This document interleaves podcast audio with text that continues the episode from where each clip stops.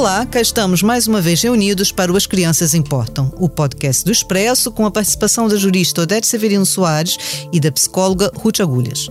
Eu sou Cristiana Martins, jornalista do Expresso e moderadora deste podcast. Sejam bem-vindos. O episódio de hoje, a nossa 15ª e última conversa desta primeira fase, é por isso mesmo muito especial. É um regresso ao início que nos reuniu aqui e uma projeção do futuro. Hoje vamos falar sobre a importância da Convenção sobre os Direitos das Crianças e, mais importante do que tudo, vamos ouvir os principais interessados, um grupo de crianças e jovens. Portanto, para que ninguém esqueça ou deixe de compreender a essência do nosso texto guia, que é essa convenção, vamos recordar e sublinhar alguns pontos que dizem respeito a este documento essencial. Recordar, por exemplo, que a convenção foi adotada pela Assembleia Geral das Nações Unidas a 20 de novembro de 1989 e ratificada por Portugal a 21 de setembro de 1990 e que o preâmbulo do documento reafirma a necessidade de proteção jurídica e não jurídica da criança antes e após o nascimento. Isso é interessante, não é? Mesmo antes de nascer, a criança já tem direitos. A importância do respeito pelos valores culturais da comunidade da criança e o papel vital da cooperação internacional para que os direitos das crianças sejam uma realidade. Odete, já agora vou pedir a sua ajuda para nos recordar o que e quem estão realmente em causa nesse documento. Olá a todos e a todas. Vou então recordar que a Convenção veio concretizar uma nova concepção da criança, transformando-a de ser passivo em sujeito de direito, respeitando o seu superior interesse e valorizando a sua participação nas decisões que lhe dizem respeito.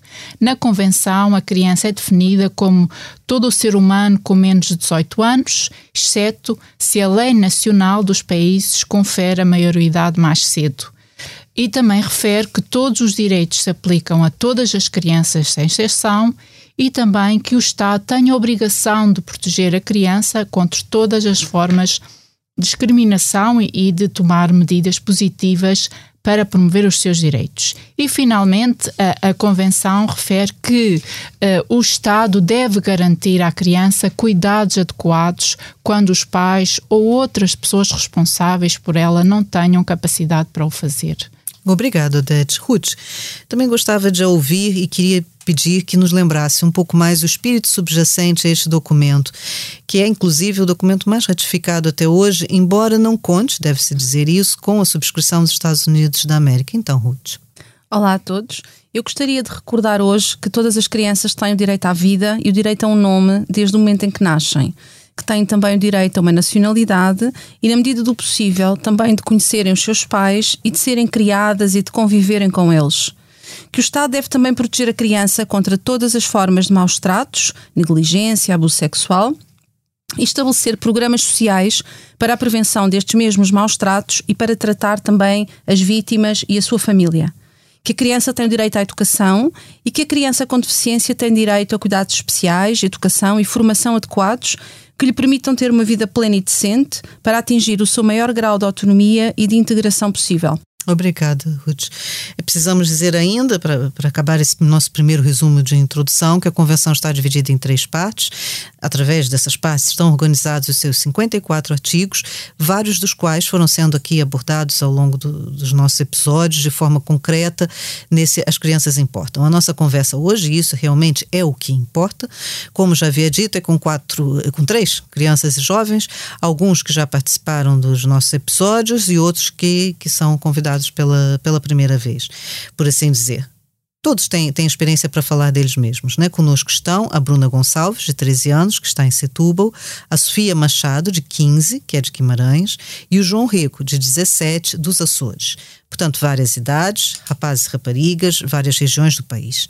Sejam bem-vindos. Feita essa nossa primeira apresentação, eu quero mais uma vez eh, saudar a todos e dizer Sejam bem-vindos e, e, portanto, vamos começar por perguntar aos nossos convidados se já conheciam ou se já tinham ouvido falar sobre a convenção. Se, se tinham noção de que a convenção existia e se nas respectivas escolas já haviam falado sobre esse texto. E, portanto, no final, perguntar o que, que acham de, desse documento. Bruna, vou começar pela Bruna. Bruna, achas que as opiniões das crianças contam efetivamente? Segundo 80% dos inquiridos num, num estudo, no inquérito da Unicef, parece que não. Uh, o, o que, que a Bruna acha? Acha que realmente uh, os adultos, por dizer assim, se preocupam em ouvir os mais novos? Uh, eu acho que, para mim, sim, a opinião das crianças contam, mas infelizmente acho que nem todos têm isso em consideração. Um, as crianças têm o direito de dar as suas opiniões livremente e participar nas discussões que as afetam, e os adultos devem ouvir e levar as crianças a sério. Obviamente depende da situação, mas geralmente devemos ouvir, até porque não queremos que as crianças se sintam ignoradas. É isso mesmo. Uh, Bruna, e nesse momento, qual é a tua maior preocupação? Uh, a minha maior preocupação é hum, não ouvirmos o que esta geração tem a dizer, até porque podemos aprender muita coisa, e um, ignorar completamente um, o que, pronto, o que temos a dizer porque é importante. Odete, então agora passo-te passo a palavra. Com quem vais falar? Vou falar com a Sofia. Olá, Sofia. Estás bem? Boa tarde. Boa tarde, olá. Uh, eu gostava uh, de, de, te fazer uma pergunta uh, que também está relacionada com a Convenção, que é, sabes que tens direitos consagrados e podes exercê-los à luz da Convenção sobre os Direitos da Criança e também gostava de perguntar-te se já tinhas ouvido falar neste texto e se sim, se uh, na tua escola uh, já uh, fizeste alguma atividade relacionada com a Convenção sobre os Direitos da Criança. Só para perceber qual é o grau de conhecimento que agora os nossos adolescentes e jovens têm sobre este texto. Muito bem, então para começar eu gostaria de bipolarizar esta pergunta, ou seja, muitas vezes na escola nós temos dois sentidos, um contexto formal, um, a nível letivo, mesmo de educação e de aulas e por aí, e temos um sentido informal, que está um bocado implícito nas ações educativas que vamos desenvolvendo, nomeadamente campanhas de solidariedade ou qualquer outra coisa um, também no espaço de partilha, brincadeira e vermos a escola também nesse sentido como porto seguro, tal como está uh, também na convenção. Já no sentido formal, eu acho que pelo menos no meu instituto de ensino, na minha escola, um, abordamos este tema assim de forma integral, nas, principalmente na, no âmbito da disciplina de cidadania. Um, onde, por exemplo, dias como o Dia Mundial da Criança passam por ser assinalados não só como um dia de festejo e de dar voz à criança, quando fazemos alguns fóruns ou algum tipo de debate mesmo no ensino secundário, uh, mas também muitas vezes debatemos no, no contexto de sala de aula qual será o objetivo de crescimento e desenvolvimento harmonioso entre todos. Portanto, sim, em ambas as, tanto no formal como no informal, já tinham ouvido falar nesta convenção. Excelente. Obrigada, Sofia. Eu agora gostava de cumprimentar o João. O João fala connosco dos Açores. Olá, João. A pergunta que eu gostava de colocar é se tu acreditas efetivamente que todas as crianças, em qualquer circunstância, em qualquer momento da sua vida e também em qualquer parte do mundo, se achas que têm efetivamente direito uh, de desenvolver todo o seu potencial? Uh, sim, sim, claro que sim. Uh, acho que é óbvio, todas as crianças devem ter, devem ter a possibilidade de querer aprender e expandir os seus conhecimentos e uh, em qualquer parte do mundo e devem também ter, ter ambições relacionadas ao seu futuro, porque essas oportunidades uh, devem haver oportunidades para aprender e desenvolver o seu potencial para descobrirem o que é que amam fazer, para depois terem um, um futuro em que se sintam bem e, e desenvolvam coisas excelentes.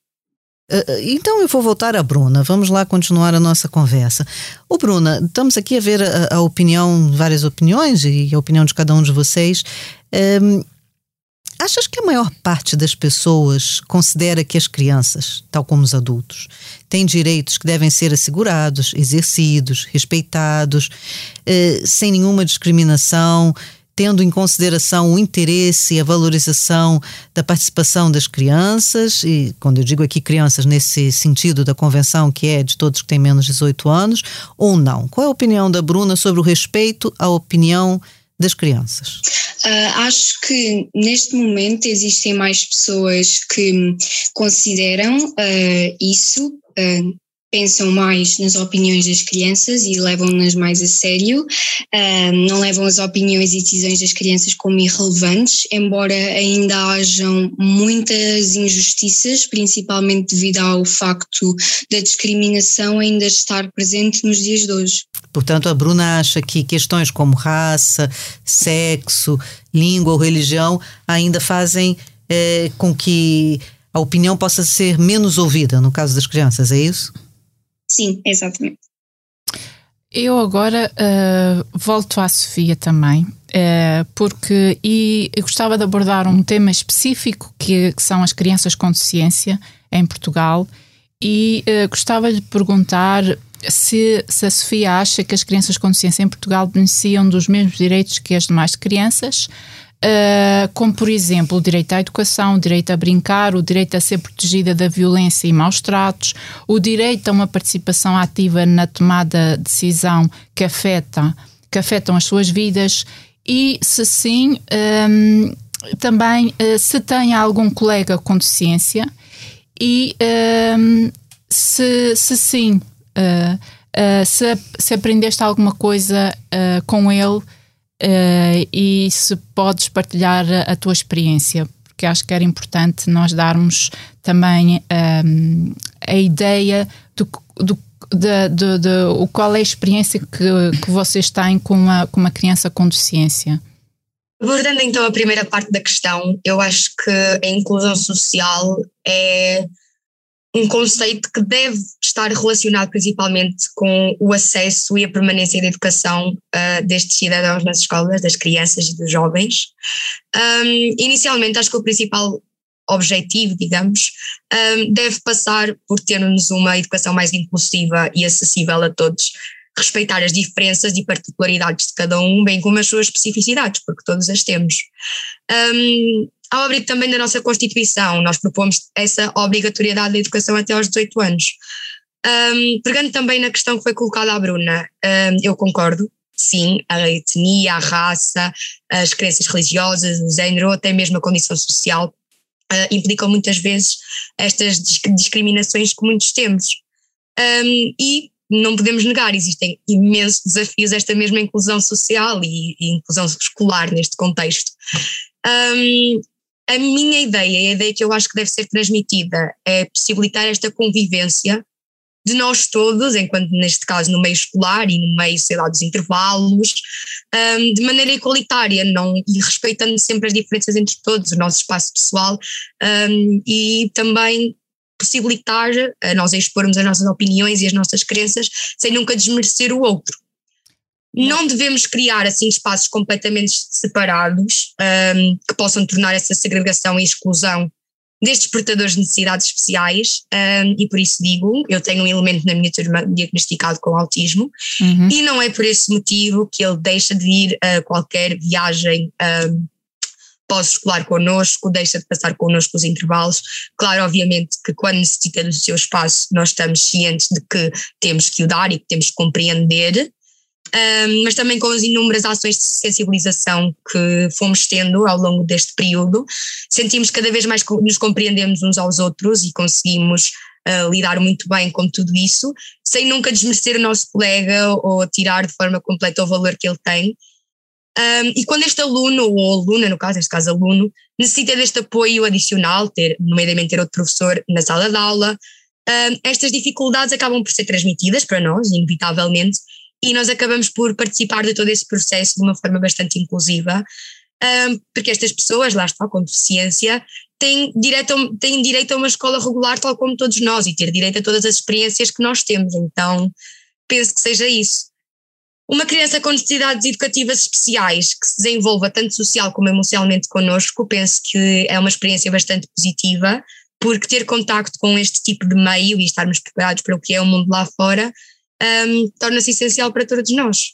Ah, muito bem, mas então em termos de inclusão, uh, o, uh, o jovem que estava a falar que tem autismo, há, há, uma integração da turma em relação a ele, é isso que estava a me dizer? Sim, sim, exatamente, lá está. Inicialmente, como vimos todos de contextos de turmas do ensino básico bastante diferentes, uh, sentimos esse impacto porque o aluno era mesmo novo no próprio agrupamento de escolas e tudo isso, mas lá está, com a ajuda da própria comunidade educativa e das palestras que nos foram disponibilizadas, nós fomos compreendendo o tema e o tópico e percebendo como é que deveríamos agir quando há crises, o que fazer, o que não fazer, um, e como aceitar essa diferença de uma forma não discriminatória, mas super com, como se fôssemos um suporte do próprio aluno. Obrigada. Ruth, se calhar voltávamos a falar com o João, não é? Voltávamos, só queria dizer aqui, pegando neste exemplo que, um, que a Sofia partilhou, estamos aqui perante uma situação que é uma perturbação do desenvolvimento e que é importante que este, esta ideia de inclusão seja de facto bastante abrangente, não estarmos apenas focados nas questões da deficiência em si, mas também noutro tipo de dificuldades que as crianças podem ter. João, voltava, voltava a ti, gostava de perguntar se consideras que os Estados, de uma maneira geral, Portugal, de uma forma mais específica, e até se calhar, se quiseres falar um bocadinho da realidade açoriana, se achas que reconhecem efetivamente o direito das crianças à educação e se promovem uh, o desenvolvimento não só da personalidade da criança, mas também se lhes dão espaço para que as crianças possam potenciar, uh, criar, uh, no fundo, e promover os seus dons, as suas aptidões físicas e mentais? Uh, pois, eu, não consigo concordar com isso, uma vez que o sistema de ensino é praticamente o mesmo há mais de 150 anos. E inclusive eu e um amigo meu até desenvolvemos uma rede social, o Grades Up, uma rede social educativa para combater esse problema.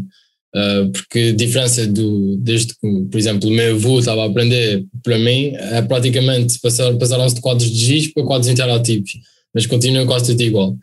Um, além disso, uh, as crianças, no início, Portanto, quando uma, quando uma criança é nova, devem ser apresentadas várias disciplinas para, para a criança saber exatamente o que é que, portanto, o que é que, o que, é que lhe desperta interesse, qual é a sua paixão. Isso, isso sim, concordo, claro que nem tudo é mau, mas chega um ponto na adolescência em que devia-se estimular mais o cérebro, de, uh, o cérebro dos adolescentes e, e, e, dar mais o que é, ter mais em conta o, o que é que eles precisam e não esse sistema de ensino, uh, portanto, os alunos são submetidos a um sistema em que eles querem estudar pôr no teste e acabou e não têm curiosidade nenhuma em aprender ou desenvolver os, os, seus próprios projetos nem nada disso. O que eles querem é passar no teste ou ter boa nota, mas não, não há aquela, aquele verdadeiro interesse, curiosidade que faz com que, com que haja, hajam acontecimentos extraordinários no futuro e, e inovação.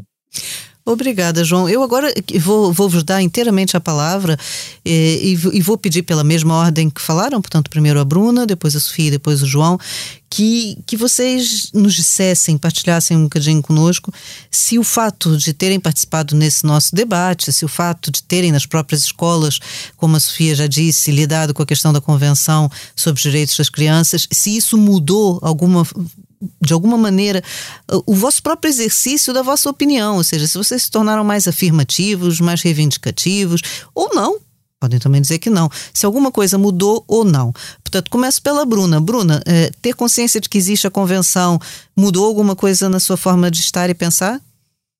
Uh, sim, uh, após este debate, pronto, vou ter ainda mais em consideração a opinião ou decisão de uma criança ou jo pronto, jovem, até porque é importante e pode parecer que não, mas podemos aprender muito com, com elas e devemos respeitá-las porque por vezes elas têm algo importantíssimo a dizer e uh, para além disso os jovens são o futuro da geração e Uh, adoraria que houvessem mais projetos e reuniões que juntassem jovens e que pudessem partilhar as suas ideias e opiniões acerca de vários tópicos hum, como uh, saúde mental, religião uh, e é isso. Obrigada, Bruna. Sofia, e, e, no seu caso, mudou alguma coisa ou já, já, já era suficientemente afirmativa antes? Uh, mudou bastante, eu consegui ser muito mais uh, assertiva nas minhas opiniões e também compreender e tentar colocar-me no lugar do outro em determinadas op opiniões contra, contrárias a, uh, aos princípios pelos quais eu acredito. Um, e também consegui compreender que nem todos somos iguais e ter opiniões distintas é completamente normal e aceitável porque se todos fôssemos iguais não, não haveria tema possível de discussão, não é? E acho que isto é bastante positivo e acrescentou-me bastante valor enquanto percepção de outras opiniões distintas à minha. Ok, obrigada. João, no seu caso, mudou alguma coisa? Sim, eu concordo com que, o que a Bruna e a Sofia disseram e gostei muito do. Portanto, achei interessante o que a Bruna disse sobre se abordarem alguns temas, como por exemplo a saúde mental, que é algo que acho que é bastante. Portanto, não, não, não há muita. Não é, não é muito ligado, não é um assunto assim tão ligado, tão, não dão a seriedade que devia ter. E, uh, inclusive, eu e um amigo meu estamos a desenvolver uma rede social que é o Seto Próprio e vem a ter com. Portanto, Uh, hoje em dia as redes sociais, as pessoas querem que tenham uma imagem perfeita e tudo, e, e mexe muito com o psicológico de, de, todos os adolescentes, é algo que todos sofrem. E, uh, e portanto acho que abordar assuntos como saúde mental era, era bastante interessante. É, obrigada, João, e obrigada pela sua iniciativa também. Eh, eu gostava agora de recordar um bocadinho que ao longo desses 15 episódios nós abordamos temas como a tragédia das crianças migrantes e refugiadas, o problema do trabalho infantil, o drama das crianças que são sexualmente abusadas, a questão da alimentação infantil, que tem que ser uma alimentação cuidada, o direito das crianças a uma justiça mais amigável, a serem acolhidas quando for necessário, os problemas justamente da saúde mental, como aqui os nossos convidados falaram, da pobreza e até do impacto das alterações climáticas. E não só, foram alguns dos temas abordados. Queríamos ainda enfatizar que quanto mais ouvirmos o que as crianças pensam e sentem, mais facilmente compreenderemos o que lhes interessa, porque esses, como está aqui provado por esses poucos, mas importantes comentários, são cidadãos com os mesmos direitos e que esse princípio deve ser sempre cumprido. Foi também este o propósito que nos moveu neste podcast.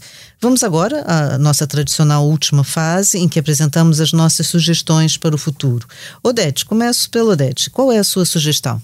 Muito obrigada, Cristiana. Antes de mais, aproveito a oportunidade uh, para transmitir uh, a si, Cristiana e à Ruth, que foi um enorme prazer ter partilhado este espaço durante 15 anos 15 programas, isso era bom, 15 programas uh, do podcast uh, As Crianças Importam, principalmente porque é um tema que a mim me diz muito em particular. Obrigado, Odete. Deve-se aqui dizer publicamente a ideia foi sua, portanto não é? Estamos aqui todos muito à volta dessa iniciativa da, da Odete. Todos, acho que hum. todos nós gostamos e aprendemos com, com essa experiência. E uh, depois termino não com uma recomendação ou proposta como é habitual, mas com um desejo para o futuro, para o nosso país, no que diz respeito aos direitos da criança e gostava de fazer uma, uma alusão às conclusões do Comitê do, dos Direitos da Criança das Nações Unidas, em que é referido que Portugal deverá tomar medidas de política institucional e legislativa importantes para a implementação da Convenção dos Direitos da Criança em Portugal.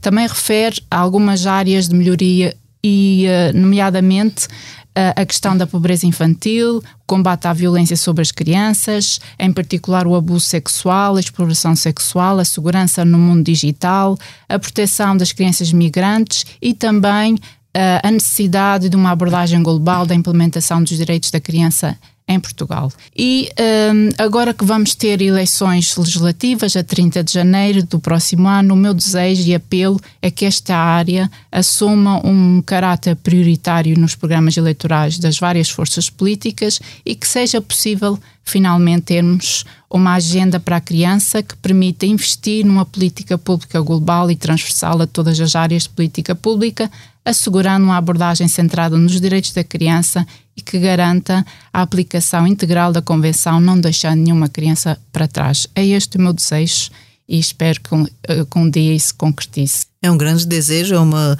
cívica lembrança antes das eleições. Muito obrigado, Odete. Ruth, e no seu caso? Também queria agradecer publicamente esta equipa fantástica, à Odeta, à Cristiana, ao João e a todas as pessoas que nos foram acompanhando ao longo destes, destes 15 episódios. Eh, eu gostava de terminar com um, questões, algumas questões para reflexão, porque muitas vezes nós estamos à espera de uma forma um bocadinho passiva, uh, somos espectadores passivos de, de, das coisas e achamos que são os outros ou é o sistema um, ehm, ou que é um milagre que vai que, fazer com que as coisas aconteçam. Não, nós temos que ser agentes de mudança ativos e, portanto, o meu desafio era que todos os adultos que nos ouvem, que peguem na convenção e que um a um vão lendo os, os, os artigos e os direitos que lá estão escritos e que façam aqui três perguntas a si próprios. Relativamente aos meus filhos, começando aqui do micro para o macro, será que todos estes direitos são salvaguardados? E as outras crianças com quem me cruzo, em termos familiares, de vizinhança, em termos profissionais, será que todos estes direitos estão salvaguardados? E depois, então, em Portugal. Portanto, fazer aqui este, este caminho de reflexão e terminar com esta questão que eu acho que todos nós devemos fazer a nós próprios, que é, então, se não, portanto, se nem todos estes direitos estão efetivamente salvaguardados, o que é que eu posso fazer? O que é que depende de mim para conseguir esta mudança? E se todos nós pensássemos um bocadinho desta forma, muito provavelmente ocorreriam algumas mudanças importantes. Obrigada, Ruth. É, é, é muito importante e, e, desafiador seu, essa sua proposta. Eu vou ser um bocadinho mais sonhadora, um bocadinho sair do pragmatismo e ser sonhadora. Para mim, bastava o meu desejo era que, que as crianças portuguesas, as nossas crianças portuguesas e não só as que, que vivem aqui conosco, pudessem é, dormir tranquilas, sob um teto seguro, acompanhadas das suas famílias e que nesse descanso diário pudessem sonhar. Para mim era, era o suficiente. Ehm, muito obrigada a todos. O nosso percurso, creio eu, foi bonito. Abordamos temas difíceis. Quero agradecer muito aos nossos convidados. Vieram trazer aqui a voz daqueles para quem nós nos dirigimos e sobre quem nós falamos. Portanto, foi, foi muito importante contar convosco. João, Sofia, Bruna, muito obrigada. Não abram mão de, de exercer eh, a vossa cidadania, de falar eh, com a vossa voz bem alto. É isso que nós esperamos eh, de vocês para as próximas gerações. abordamos aqui temas difíceis, complexos, mas sempre com uma nota de otimismo e com um objetivo pedagógico e de contribuir para melhorar a situação das crianças. Se gostaram do nosso trabalho, portanto, não se esqueçam que estamos, mesmo agora nesse interregno, à espera das vossas partilhas, sugestões de temas, preocupações e conversas que gostariam de ter conosco, com os nossos convidados, especialistas ou jovens. E, e mesmo nesse período que vamos agora interromper o podcast, podem nos enviar as vossas avaliações, contributos e continuar a subscrever o As Crianças Importam, que vai, vão continuar a estar disponíveis os episódios nas plataformas que utilizam habitualmente para ouvir podcasts e também no site expresso.pt e na Opto, a plataforma também eh, digital e, e, da televisão por streaming. Até o nosso regresso, fiquem com os nossos votos de um bom Natal e muita saúde, tudo de bom em 2022. Muito obrigada.